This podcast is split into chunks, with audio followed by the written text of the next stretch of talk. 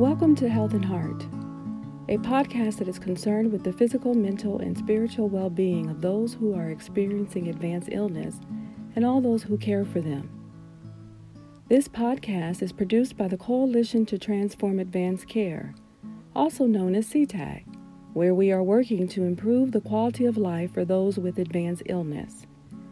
I am Elder Angela Overton, Senior Advisor to CTAC's Interfaith and Diversity Work Group. Every episode of Health and Heart features words of wisdom, insightful revelation, and inspiration from respected faith and community leaders, especially crafted to provide comfort and peace in your healthcare journey. No matter your spiritual belief, identity, background, or vocation, our podcasts are designed to offer sustenance and encouragement. Welcome.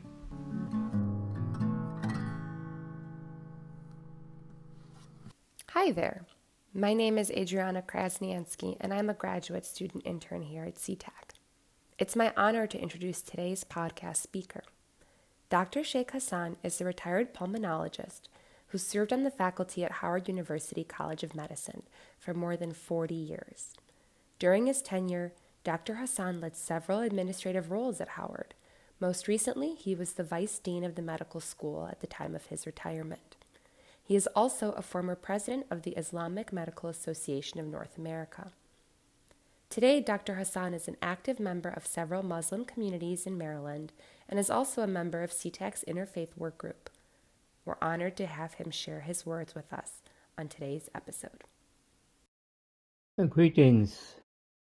This is Dr. Sheikh Hassan, and I will briefly present to you one Islamic aspect of sickness. To begin with, we should understand the purpose of our creation.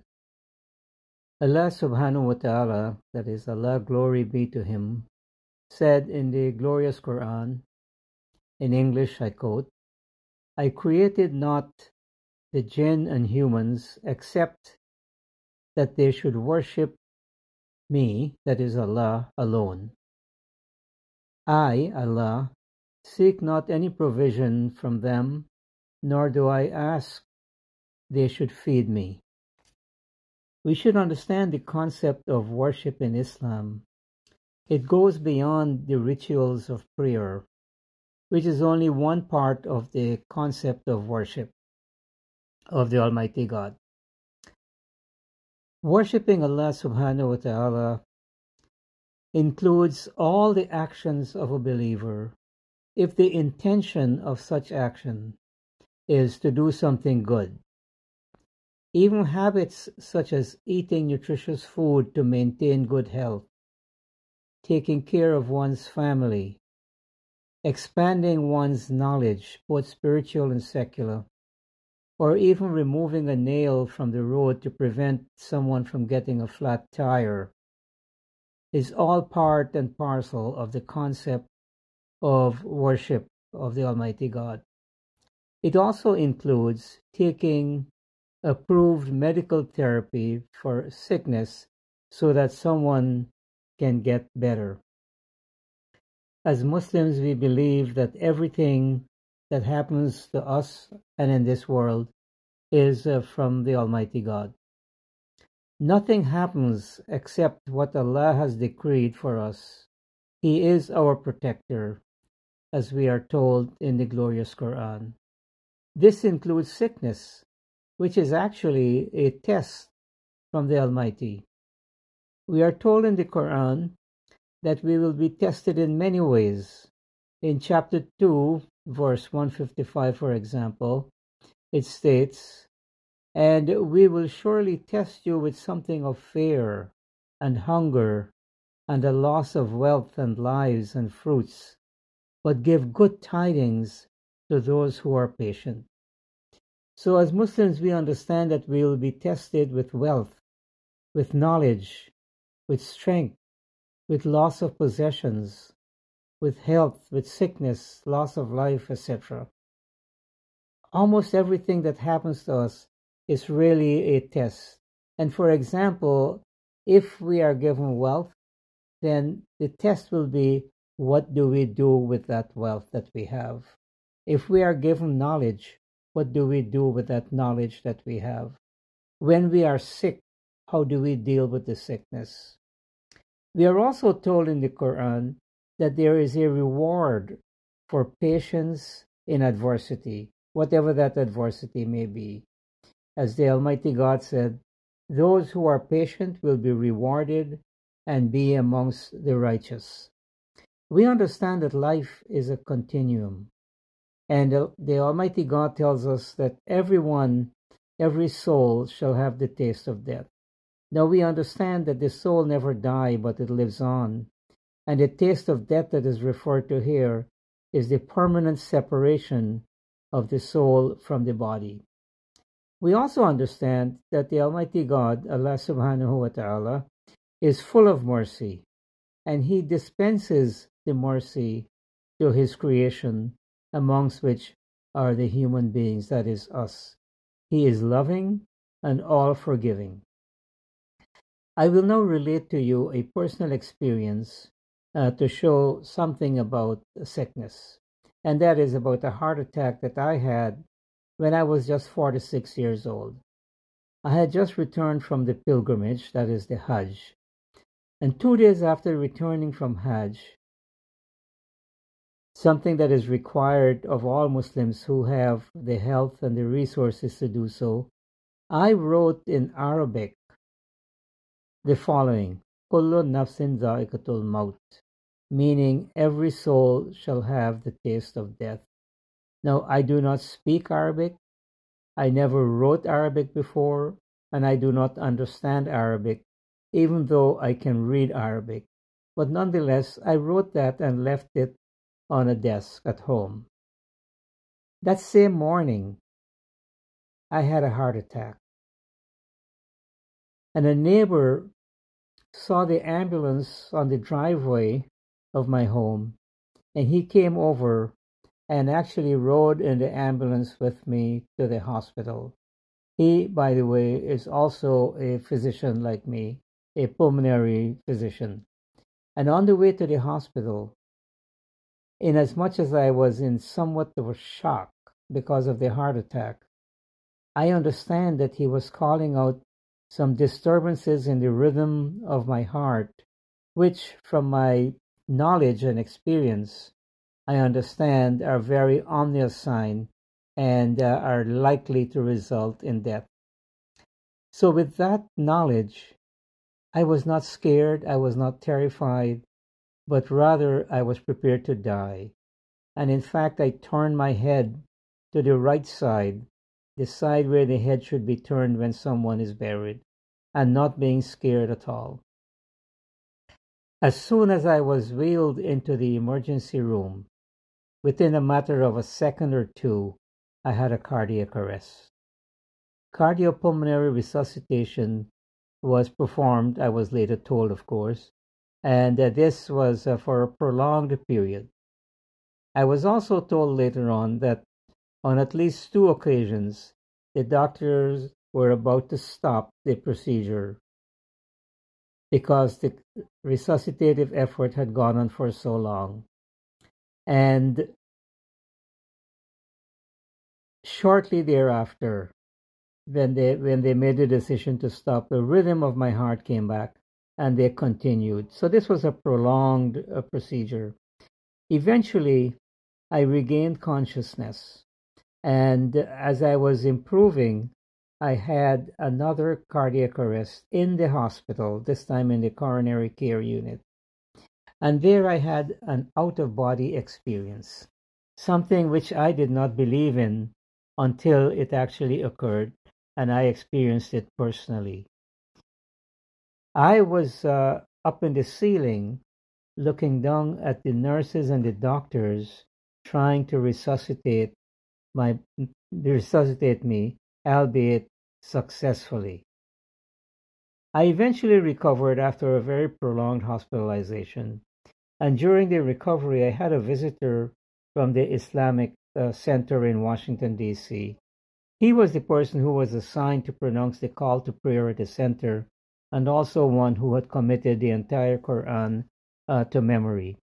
During his visit, he gave me encouragement And one of the things he said to me stuck with me then, which I did not know uh, uh, at that time, even though I had heard it before. But ever since then, this has been part of me. And that is, he said, that the sins of those who go to Hajj are wiped out if they perform the Hajj with sincerity and, and uh, uh, according to the uh, rituals as dictated. And then he said something else that your sickness, the heart attack that you had, confirms that your Hajj is accepted by Almighty God. He reminded me of a statement that the Prophet Muhammad on whom be peace said, and I quote, Whenever someone is afflicted with a hardship, be it sickness, sadness, worry, harm, or depression, even a thorn prick, Allah subhanahu wa ta'ala expiates his sins because of it. And he also said that the Prophet Muhammad, on whom be peace, said, No one is afflicted with harm because of sickness or some other inconvenience, except that Allah subhanahu wa ta'ala will remove his sins from him as a tree sheds its leaves. So, as Muslims, we don't wish to be sick, we don't wish for calamity, but if we do fall sick and face calamities, then we rise up to the challenge. We renew our faith in the Almighty God, and we humbly and submit, uh, we humbly submit ourselves to Him. And through all of this, we appreciate the blessings, even in falling sick and in having the calamity that uh, we may have had. We are also reminded in the Quran that ev- after every hardship, there is relief. The Prophet Muhammad, on whom be peace, said that the rights of one Muslim over another are six. One, when you meet someone, you greet with the salutation of peace. When invited, you respond to the invitation. When asked to give consults in a matter, you give sincere advice. When someone sneezes and praises the Almighty God in return, you ask the Almighty God to have mercy on him or her. And this is something that we see almost everybody practicing regardless of their faith. And when someone is sick, you visit him or her. And finally, number six, when someone passes away, you accompany uh, the funeral procession. So let's deal with the fifth one, which is when someone is sick, you're visiting him or her. There is a reward uh, for visiting the sick.